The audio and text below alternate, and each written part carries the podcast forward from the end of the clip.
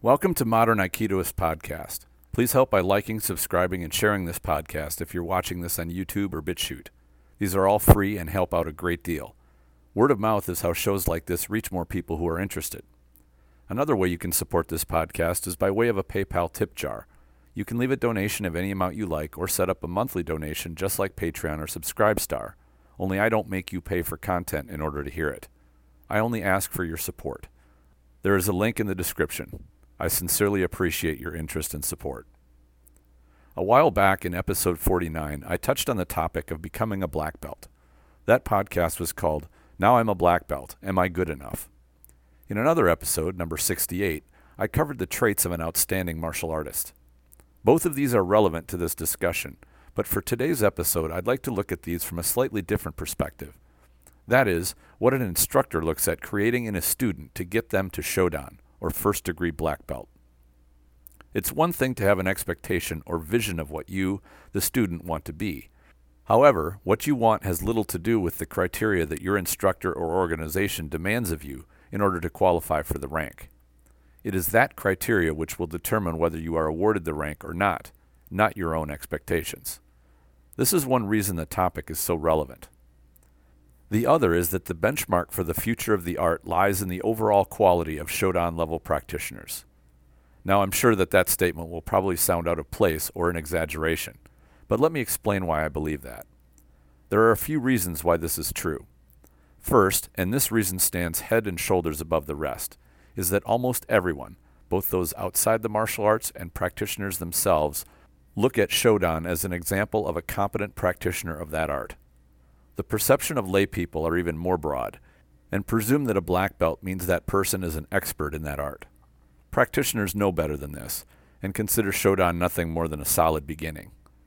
It's important to realize that the bigger the gap between what the general public believes and what we martial artists actually do, the more difficult it will be for understanding. People aren't attracted to participate in something they don't understand. This is worth considering when trying to address the image and reputation problem that Aikido is suffering from. You could sum it up in this way. If you tell someone that it will take five to eight years or more to be a black belt in Aikido, and that getting a black belt means you're not yet competent, then most normal people will probably dismiss the idea of taking up training. I don't think it's unreasonable to expect tangible progress for dedicating years to practicing something. The second reason is that Shodans are, whether we like it or not, the standard which students are striving for. Unfortunately, many train diligently to fulfill the requirements of Shodan, go through their tests, and once they pass, they soon quit training.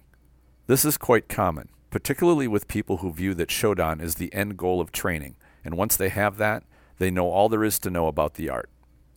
Serious practitioners know better, of course, but this doesn't keep the drop off in participation from happening. The third reason Shodan is the benchmark is that testing criteria are tuned to require a wide and deep set of skills. At least that's the theory. In reality, the testing criteria that I've seen for Shodan leaves a lot to be desired. I'm speaking in general here, not of every Shodan test that I've witnessed. In visiting any martial art dojo, it's natural to look at those who wear black belts as being experienced, knowledgeable, and competent. They are ambassadors of the art that they were trained in. If they visited another dojo or train with practitioners of another art, they represent Aikido. Martial artists will assess the validity of Aikido based on how well they can perform. Having an Aikido Shodan make a poor showing only adds to the reputation problem Aikido has. That is, that Aikido is a nonsense martial art. This is the main reason why the Shodan practitioner carries the reputation of the art on his or her shoulders. One way this is usually dealt with is that Aikido practitioners tend to avoid getting together with other martial artists. If you cannot leave a good impression, then don't even try. I think this has contributed to Aikido's isolation and has helped foster an elitist mentality among a significant portion of Aikido practitioners. This is poor form and shows some pretty significant character flaws. Beyond the issues of arrogance and elitism, it means practitioners are missing out on learning some of the great things that other martial arts have to offer. I don't think this can be overstated. Training and learning from others outside your art is invaluable. Not just in the physical techniques that you learn, but in the friendships and relationships you develop. Aikido has suffered from a lack of connection with other arts.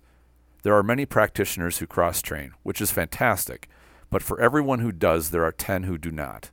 I include instructors in that rough tally, which is the real shame because instructors are examples of what high quality practitioners should be doing. Students follow the example of their instructor. I've heard some instructors tell their students to seek out other arts and cross train, but if they don't do it themselves, it comes down to do as I say and not as I do. This approach does not command respect. While Shodan requirements vary from organization to organization, it seems the common standard is that students are expected to demonstrate a predetermined set of techniques from particular attacks, basically, a list of paired katas. Throw in demonstrations of some weapons katas, and that's basically it. Sometimes tests include what is called randori, but from what I've seen, this is generally a jiyuwaza of some kind. I've seen a few Shodan tests which have some variations of this theme, but that general description covers most of what I've witnessed. The question then arises what has the student really been trained for? What state of readiness are they in when they are put up for their Shodan test? Could they handle someone attacking them for real, or have they merely memorized the required amount of choreography? Each organization, dojo, and instructor are free to administer their tests as they choose. If the test suits them and what they're doing, then all is well and good. For them, that is. What it does for the art in general is another matter. It seems to me that creating Shodans who cannot make good ambassadors of the art and show competence and success in the presence of other martial artists is a point of concern. That is a minor concern, to me at least, compared to a Shodan's likelihood of surviving an actual fight.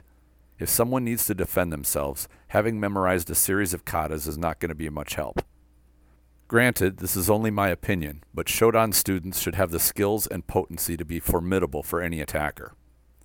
That means that they can perform well when they don't know what attack is about to happen, and they must be able to get the job done.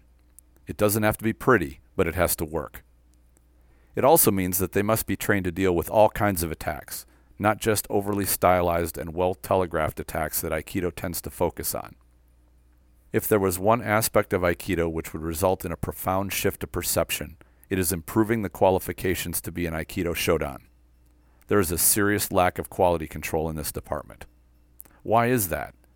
I think the answer lies in the fact that organizations have realized that the black belt is the single biggest lure for students. They all want to be black belts and are willing to attend classes and pay tuitions to get it. That's the financial incentive, and it's very real. The other factor is that it's easy to train people to memorize katas and go through the motions. It takes a great deal of investment in the student to shore up their skills and address their shortcomings. That's a lot of work, and most instructors either don't want to do that level of work or don't know how to train students to get the most out of them. After decades of erosion, the end result of the lackluster training method is limited student performance. It's an unpleasant fact to acknowledge, but it is the truth. Only when we recognize the truth and do something about it will it change. Those who step up to change it will positively affect the future of Aikido. Who has the power to change this cycle? The instructors. They set the tone and are the examples. It will not be easy, and most will not be up for it. That's the way of the world, though. It is those few who see the value in improving who blaze the trail into the frontier. The masses tend to follow along after them. One might think, okay, what can we do, starting today, to ensure that every Aikido Shodan can be a solid and impressive martial artist who is well prepared to defend themselves? What about all the other black belts who don't have those skills? They will still outnumber those who do. Technically, yes, but you have to start somewhere. The journey of a thousand miles starts with one step. Most won't have the stomach to begin such a journey, and that's a reflection of character. It's one thing to talk about being a warrior, it's another thing to actually act like one. If someone wants to sit back and enjoy their rank while they lack the confidence to take their Aikido to other martial artists, then that's their personal choice. For me, Aikido can be so much more than that. It should be able to stand confidently among all other martial arts and command their respect. A competent practitioner can do this, and I've seen it with my own eyes many times. Every Shodan should be able to do this. They're not unbeatable, but they should leave the impression that they are highly skilled and capable. It is the instructors who get their students to that point, and the responsibility falls upon them to make it happen. That's just my opinion. What do you think? Please share your ideas in the comments if you're watching this on YouTube, or go to the Facebook group Aikido the Martial Side and post a comment. The Spirit Aikido online program is now live. Subscribers get access to video training and mentoring to techniques and training methods that I've adopted from other martial arts to make my Aikido more practical. There's a link in the description section. I invite you to check it out. I always enjoy hearing from listeners of the show, whether through comments or questions. Thank you all for sharing your interest. Enjoy your training.